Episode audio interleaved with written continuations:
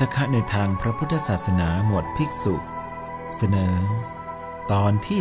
16 เรื่องพระศิวลีเถระ เอตตคะในทางผู้มีลาบมาก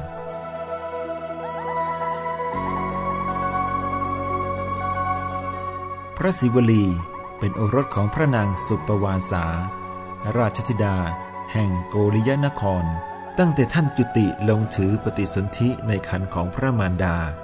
ได้ทำให้ลาบสักการะเกิดขึ้นแก่พระมารดาเป็นอันมาก ท่านอาศัยอยู่ในคันของพระมารดานานถึงเจ็ดปีเจ็ดเดือนเจ็ดวัน ครั้นเมื่อใกล้เวลาจะประสูติพระมารดาได้รับทุกขเวทนาอย่างแรงกล้า พระนางจึงขอให้พระสวามีไปกราบบังคมทูล ขอพรจากพระบรมศาสดา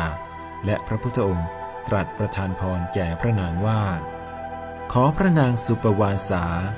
พระราชธิดาแห่งพระเจ้าโกริยะจงเป็นหญิงมีความสุขปราศจากโรคาพยาธิประสูติพระราชโอรสผู้หาโรคไม่ได้เถิด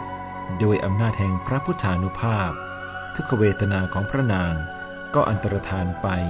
พระนางประสูติพระราชโอรสอย่างง่ายดายดูดน้ำไหลออกจากหม้อ พระประยุรญาติทั้งหลาย ได้ขนานพระนาม พระราชโอรสของพระนางสุปวาสาว่า ศรีวลีกุมาร เมื่อพระนางมีพระวรกายแข็งแรงดีแล้ว มีพระประสงค์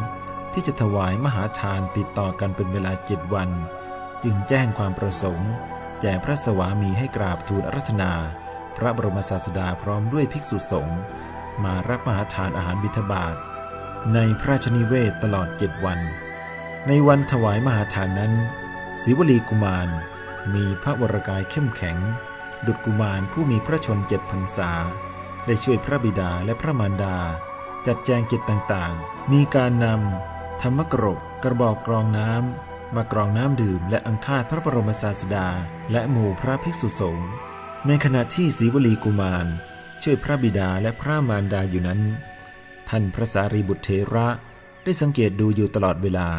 และเกิดความรู้สึกพอใจในพระชกุมารน้อยเป็นอย่างมาก ครั้นถึงวันที่เจ็ด ซึ่งเป็นวันสุดท้าย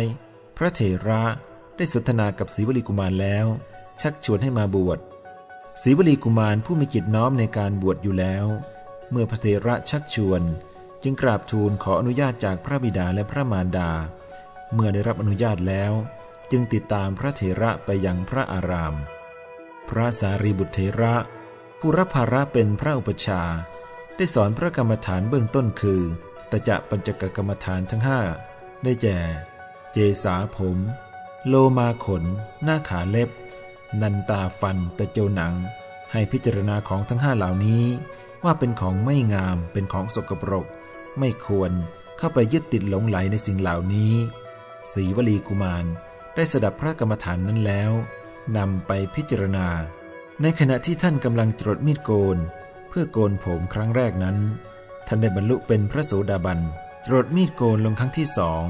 ท่านได้บรรลุเป็นพระสกทาคามีจรดมีดโกนลงครั้งที่สามท่านได้บรรลุเป็นพระอนาคามี และเมื่อโกนผมเสร็จ ท่านได้บรรลุเป็นพระอรหันต์เมื่อท่านอุปสมบทแล้ว ปรากฏว่า ท่านเป็นพุทธสาวกที่มีลาบสักการะมากมาย ด้วยอำนาจบุญบารมีของท่านที่สั่งสมมา ลาบสักการะเหล่านี้ได้เผื่อแผ่ไปยังพระสงฆ์สาวกท่านอื่นๆด้วย แม้พระบรมศาสดาเมื่อทรงพาหมู่พระภิกษุสงฆ์เสด็จทางไกลกันดารถ้ามีพระศิวรีร่วมเดินทางไปด้วย ความขาดแคลนจากอาหาร และที่พักอาศัยในระหว่างทางก็จะไม่เกิดขึ้นแก่หมู่ภิกษุสงฆ์เลย เช่น สมัยหนึ่ง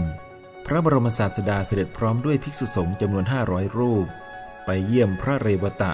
ผู้เป็นน้องชายของพระสารีบุตรเทระ ซึ่งจำพรรษาอยู่หน้าป่าไม้ตะเคียน เมื่อเสด็จมาถึงทางสองแพร่ง พระอนุนเทระได้กราบทูลสภาพหนทางว่า ข้าแต่พระองค์ผู้เจริญ ถ้าเสด็จไปทางอ้อม ระยะทางไกลหกสิบโยชน์ มีประชาชนอยู่อาศัยมาก พระภิกษุไม่ลำบากด้วยพิกขาจารแต่ถ้าเสด็จไปทางลัด ระยะทางประมาณ 30 โยชน์ ไม่มีประชาชนอยู่อาศัย มีสภาพเป็นป่าใหญ่ มีแต่อมนุษย์อยู่อาศัย พระภิกษุสงฆ์จะลำบากด้วยพิขาจารพระพุทธองค์ตรัสถามว่า ดูก่อนอนนท์พระศิวลีมากับเราด้วยหรือเปล่า ข้าแต่พระองค์ผู้เจริญ พระศิวลีมากับเราด้วยพระเจ้าข้าพระพุทธองค์ตรัสว่า ดูก่อนอนนท์ถ้าอย่างนั้นก็จงไปทางลัดไม่ต้องห่วง ไม่ต้องกังวลด้วยอาหารมิถบาท เพราะเทวดาทั้งหลาย ที่สิงสถิตอยู่ในป่าระหว่างทาง จะจัดสถานที่พัก และอาหารบิณฑบาตไว้ ถวายพระศิวรีผู้เป็นที่เคารพนับถือของพวกตน เราทั้งหลายก็จะได้อาศัยบุญของพระศิวลีนั้นด้วย โดยอำนาจบุญที่ท่านพระศิวรีได้กระทำบำเพ็ญอบรมสั่งสมมาตั้งแต่อดีตชาติเป็นปัจจัยส่งผลให้ท่านเจริญด้วยลาบสการะ โดยมีเทพยดา นาครุฑและมนุษย์ทั้งหลายนำมาถวายโดยไม่ขาดตกบกพร่อง ไม่ว่าท่านจะอยู่ที่ใดไปที่ใดๆ ในป่าในบ้าน ในน้ำหรือบนบกเป็นต้น ด้วยเหตุนี้ พระพุทธองค์จึงทรงประกาศให้ปรากฏในหมู่พุทธบริษัททั้งหลาย ตรัสยกย่องท่าน ในตำแหน่งเอตตะคะ เป็นผู้เลิศกว่าภิกษุทั้งหลายในทาง ผู้มีลาบสักการะมาก นับว่า ท่านพระศิวรีเทระเป็นพระมหาสาวกอีกรูปหนึ่ง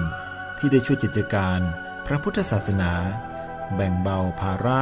ของพระบรมศาสดาเป็นอย่างมาก ท่านดำรงอายุสังขารโดยสมควรแก่การเวลาแล้ว ก็ดับขันธะปรินิพพาน